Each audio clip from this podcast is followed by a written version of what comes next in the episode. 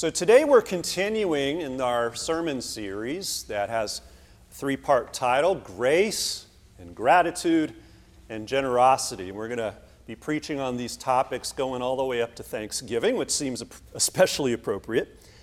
So, do you remember how Steve Shepstead started his sermon last week? He started with a question.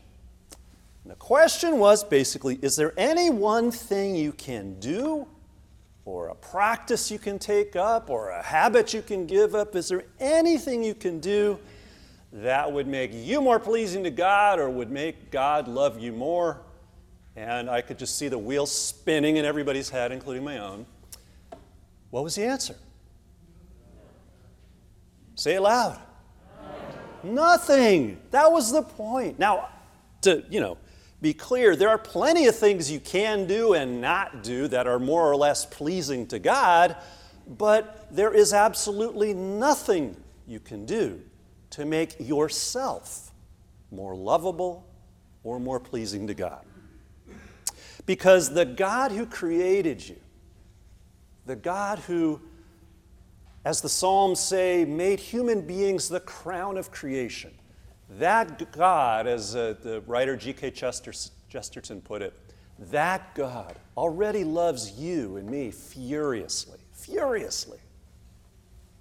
That's the core message of the Christian faith. Now, it's clear that it's, you know, it's, it's not easy to get that sometimes. And I've been talking to some of you these last few weeks, and some of this idea of grace doesn't really click. It's not exactly obvious to us. And I think part of the problem why it's not always clear to us is that we human beings already have a hard enough time receiving the love of God and returning the love of God for some reason.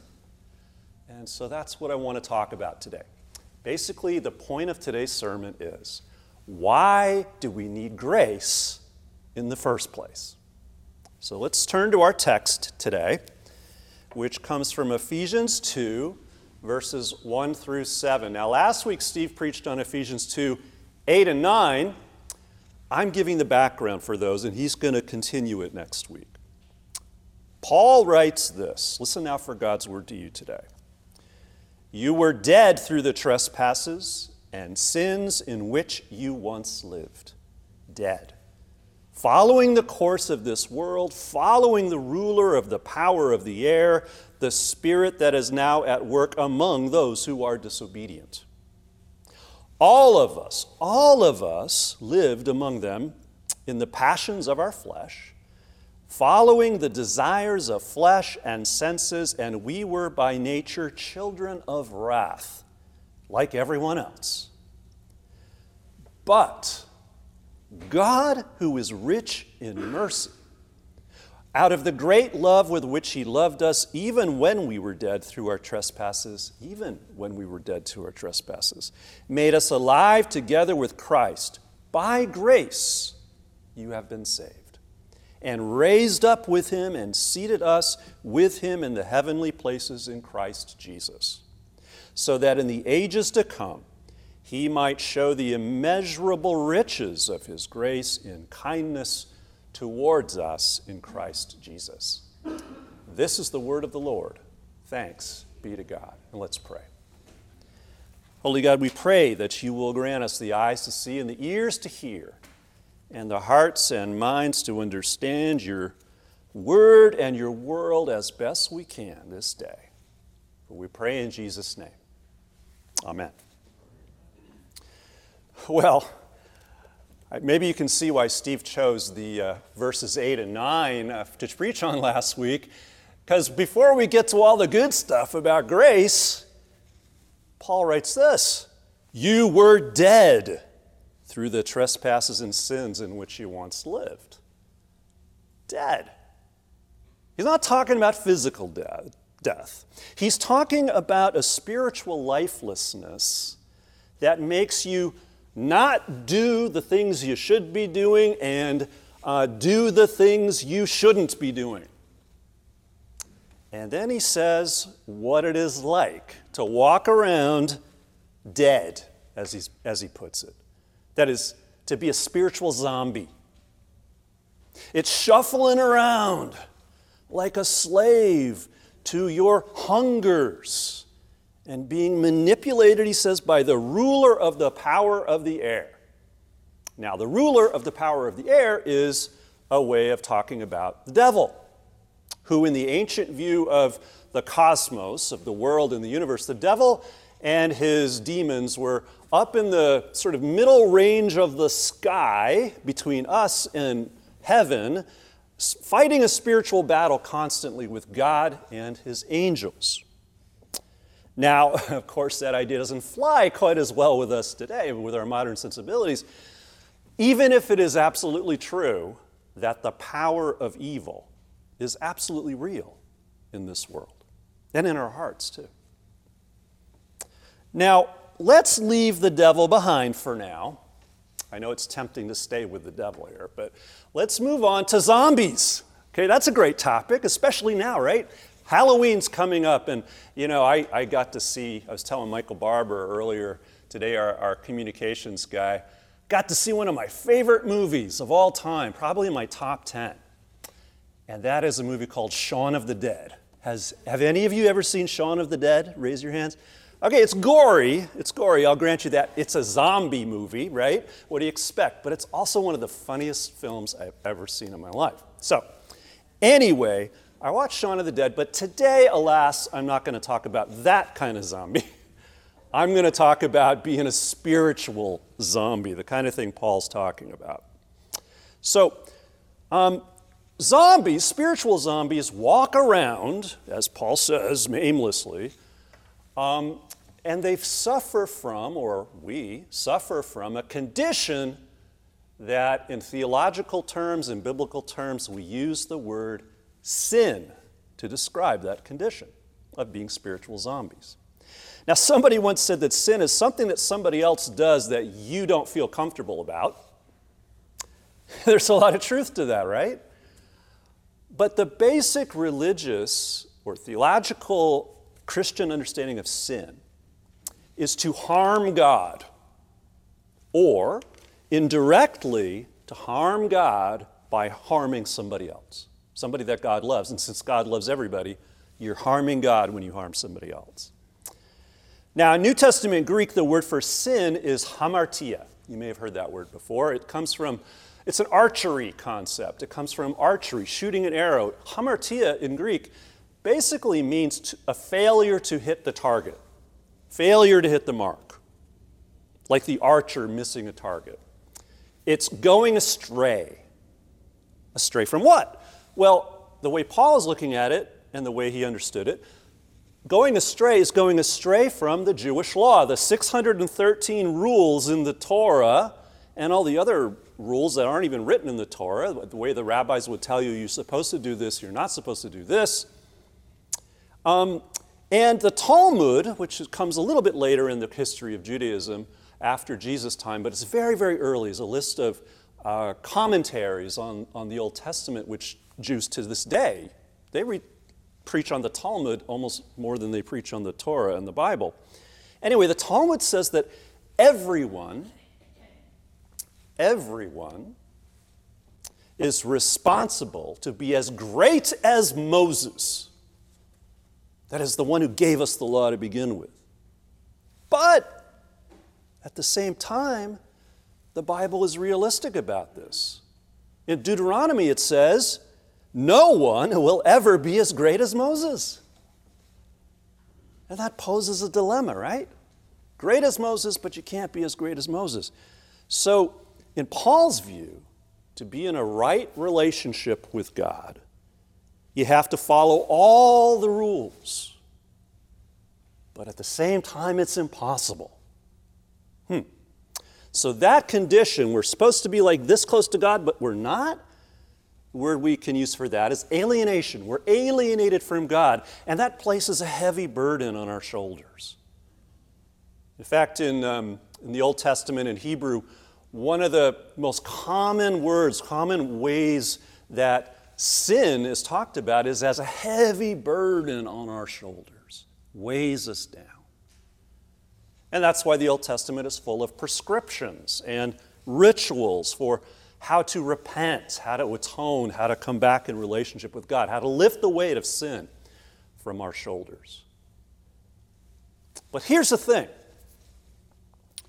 it's the theological knot, or one of many theological knots, but it's the main theological knot that Paul is trying to untie in his letters.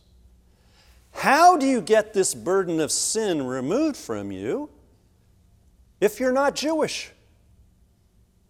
That is, you can't even follow the law, let alone not even be, not be able to follow every little thing. You don't even know what the law is. And you have no access to those rituals of repentance and atonement I just talked about. How does God save, or how is a Gentile, non Jew, supposed to get saved?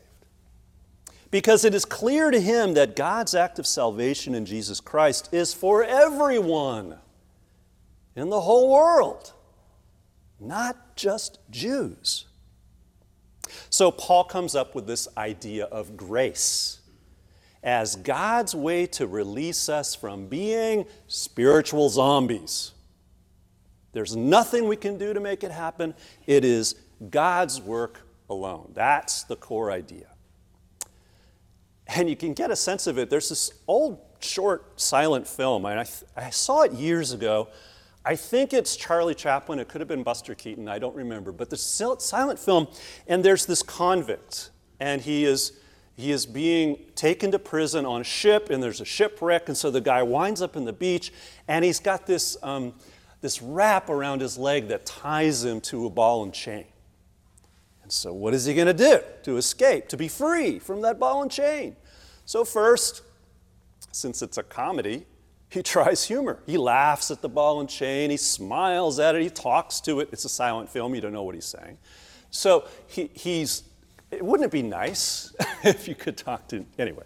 It's a silent film so he makes these little jokes to the ball and chain. And he gets up he walks off and he immediately falls flat on his face in the sand. So then he thinks ah i will try reason so he speaks rationally and seriously to the ball and chain and he thinks he's won it over by rational arguments and he gets up walks off and boom flat on his face again and then he does this. He pretends that the ball and chain isn't there. He kicks sand over it. He hides it. And he sits there and he doesn't see a ball and chain anymore. He convinces himself that it's not there. So he gets up, walks away, and boom, he goes down again. And at this point, the insight starts to dawn on him that he can't solve this problem on his own. He needs help from the outside, somebody with a key. And so, in the last scene of the film, the convict is looking up in the sky in hope of release. That's kind of how Paul sees the problem of sin. We all have it. Every single one of us. We're all sinners. Maybe not all the time, but we can't escape from the sins that we do commit. And we're, we're, we're, we're, we're guided by that nature that we seem to carry with us as human beings all the time. We can't help ourselves. That's why we need grace. But even so, as I know as well as anybody else, it is still hard to wrap our heads sometimes around this idea of God's unmerited gift to us in grace partly because, honestly, the church has sold a very warped understanding of what sin is for generations, centuries. I was sold it. Maybe you were too. I mean, aside from the idea that an angry God has you dangling over the fiery pit of hell like a spider on the end of a thread, unless you accept Jesus, there's this really weird idea that once you do accept Jesus, once you're saved, once you're born again, that somehow, by some magic, you're not a sinner and everybody else still is. You ever heard that before? I sure have. I was a sucker for that idea at one point in my life, believe it or not. Thank God it was a short period of my life. None of that is biblical. None of that, it's, it's an interpretation of the Bible, but it's not what the Bible says. And it's not what most of our Christian history says if you really look at it. But that's what's been sold. But none of it does any justice to the God that is revealed to us in Jesus Christ. The God who loves you and me so much and everybody else that He's going to do anything He can to set us free and lift the burden. But still, and this is important, that absolutely does not mean that sin is not a big deal. It is. In a sermon, um, Nadia Bolz Weber, she's a, Lutheran preacher in uh, Denver, she's known as being really, really liberal too. She gets flack from that all the time. But she wrote this about being set free or being set loose. She writes, There is loosing to be done in this world. We are bound by our failures and missteps and the words we said in our worst moments. They form bars in our spiritual prison cells. We need to be loosed, set free, released. Loosed from that which weighs us down, our sin, our shame, our despair. Loosed from our pride, our anger, our resentment, and guilt for not being able to live up to even our own values. I think she's totally right. There's loosing to be done in this world. I mean, if the truth is that we human beings need ourselves to seek and receive and offer forgiveness to each other, why would it be any different in our relationship with God?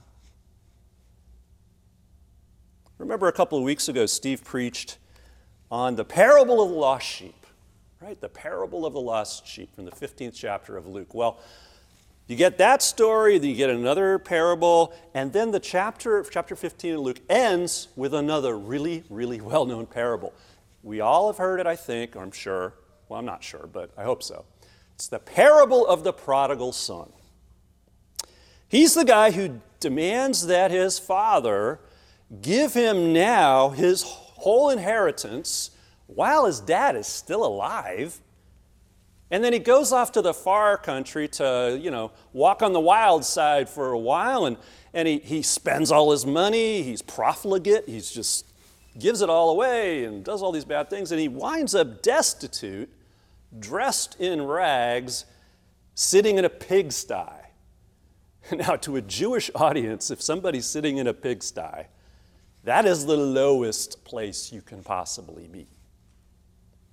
And then he thinks, I need help. I need to go home. I need to apologize and ask dad to accept me back into the family. And so he goes and if you remember the story, his father is kind of remarkable. His father runs towards this son who's been such a, a, a sinner, such a bad dude. He even treated his own dad as dead. He runs to him and embraces him even before the son can say anything to his father. He wraps his cloak around him and he calls his servants to kill the fatted calf because there's going to be a big party, for this son of mine was dead and is alive again. He was lost and now is found. Now, that's a, that's a metaphor for how grace can work. And God welcomes anyone, no matter what you've done or who you are. And a message like that, I think we'd all agree, that can be an incredibly powerful idea to somebody who, who already knows they're at rock bottom. They're in a pigsty. They're walking around like a zombie. God's going to take you back no matter what. That's amazing. I might take God up on that deal. But you know, there's another character in the story, aside from the son and his dad. Who's that? His brother. His older brother how does he see his father's response to his sinful sibling? He doesn't take it well. He is outraged. It's not fair. The Father's love and grace, and worst of all, his affection, his joy, is lavished on a guy who hasn't done a damn thing to deserve it. And that anger and resentment, you know what it does? It puts a heavy weight on that elder brother's shoulder, weighs him down, and it breaks his relationship between himself and the father, who, as the parable also tells us, loves the elder son just as much as he loves the younger son. So, using that as a metaphor for our own relationship with the God Jesus calls his own Father, we can now, I think, um, we can now, I think, define sin more clearly. Sin is whatever it is that keeps you from experiencing the boundless, astounding, self giving, transforming love of God and from having the abundant life that God created you to enjoy. That's what sin is. Now, does receiving grace always lead to abundance and joy? No, of course not. Even the, the best Christians, if there's ever such a thing, we all still suffer from alienation and sin.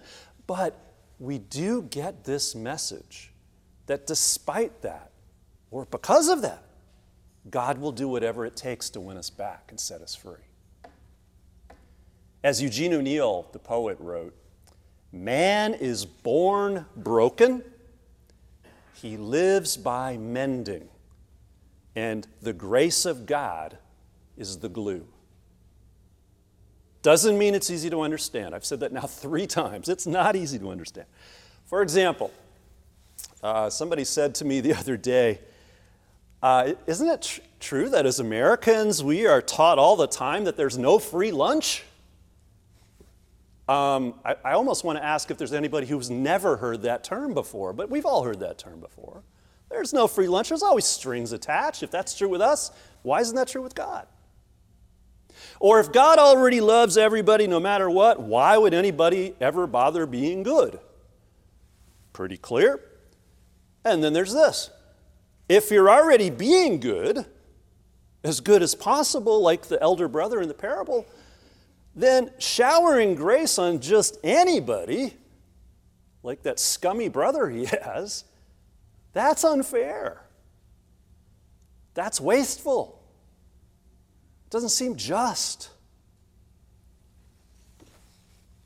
But you know, even if all of these are perfectly reasonable objections to the idea of grace, they all miss a key point. And it's this they all see the cost of God's grace as cheap. Cheap, didn't cost anything. But wait a second, pastor, or preacher, didn't you just tell us that grace is free? Yes, I did tell you that. But it's free to you and me, not to God. Few weeks ago, I mentioned Dietrich Bonhoeffer's great book, Life Together. When we were introducing our, our new life groups here, these small groups that are meeting on a weekly basis here at church, and man, these have been fantastic. I'm really enjoying it so much. But anyway, in, he wrote another book called The Cost of Discipleship. And in that book, he makes a very, a pretty well known distinction between what he calls cheap grace and costly grace.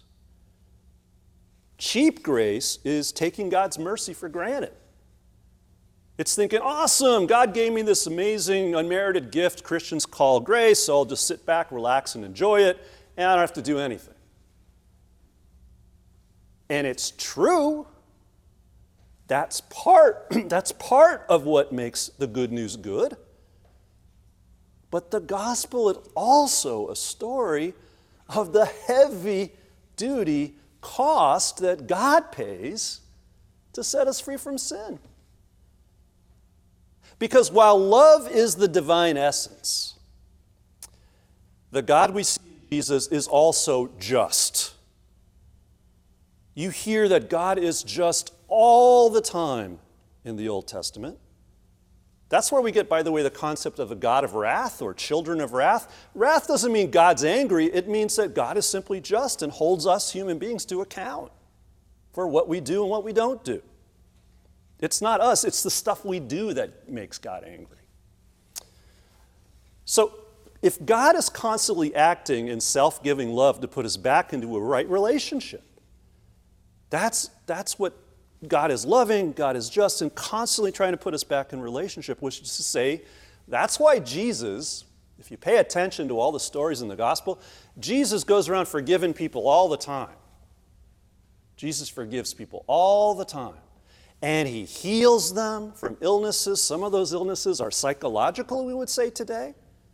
And then he releases them from demons, which we can think of that in lots of ways too. And as you and I know, the act of forgiveness if it's real, always involves a cost to the person who's doing the forgiving, even among us human beings. To enable someone else to come back into relationship with us, we have to give something up. We give up. That's where we get the word forgive. We give up, we forgive our own right to revenge our own right to our pound of flesh, however you want to put it. That's what forgiveness is. And by analogy, it's the same with God. You know the old adage that justice is getting what you deserve, mercy is not getting what you deserve, and grace is getting what you don't deserve. So, how does God combine justice and love and mercy giving us grace. Any ideas? It's the death and resurrection of Jesus Christ. That's how it happens. When we recognize what it's about, Bonhoeffer says, we can enter into an authentic life of discipleship in response to God's costly grace. Now, I've already given you a lot of uh, theology today, so I'll go a little light on it now. But there are so many ways to understand what happens on the cross and in, on Easter, and even the, in the day in between, Holy Saturday, Friday, Saturday, Sunday. There's lots and lots of different ways to understand what that means, how God wins us back, atones, brings us back into alignment in Jesus Christ you know, he paid a debt, or Jesus paid a debt that we owe on the cross, or he set us free from captivity to sin and the powers of evil, or he, he opens up a way, uh, like opening up the Red Sea with Moses, he, by going down into the waters, into death himself, and coming out the other side. And if we follow him, we enter into new life too. There's lots of different ways to understand atonement. The point is that on the cross, God gave everything, even life itself, to give us new life in this world and in the next. That's grace. Faith is trusting that it's true and living as much as you can by the power of the Spirit, living by the same self giving love of Jesus.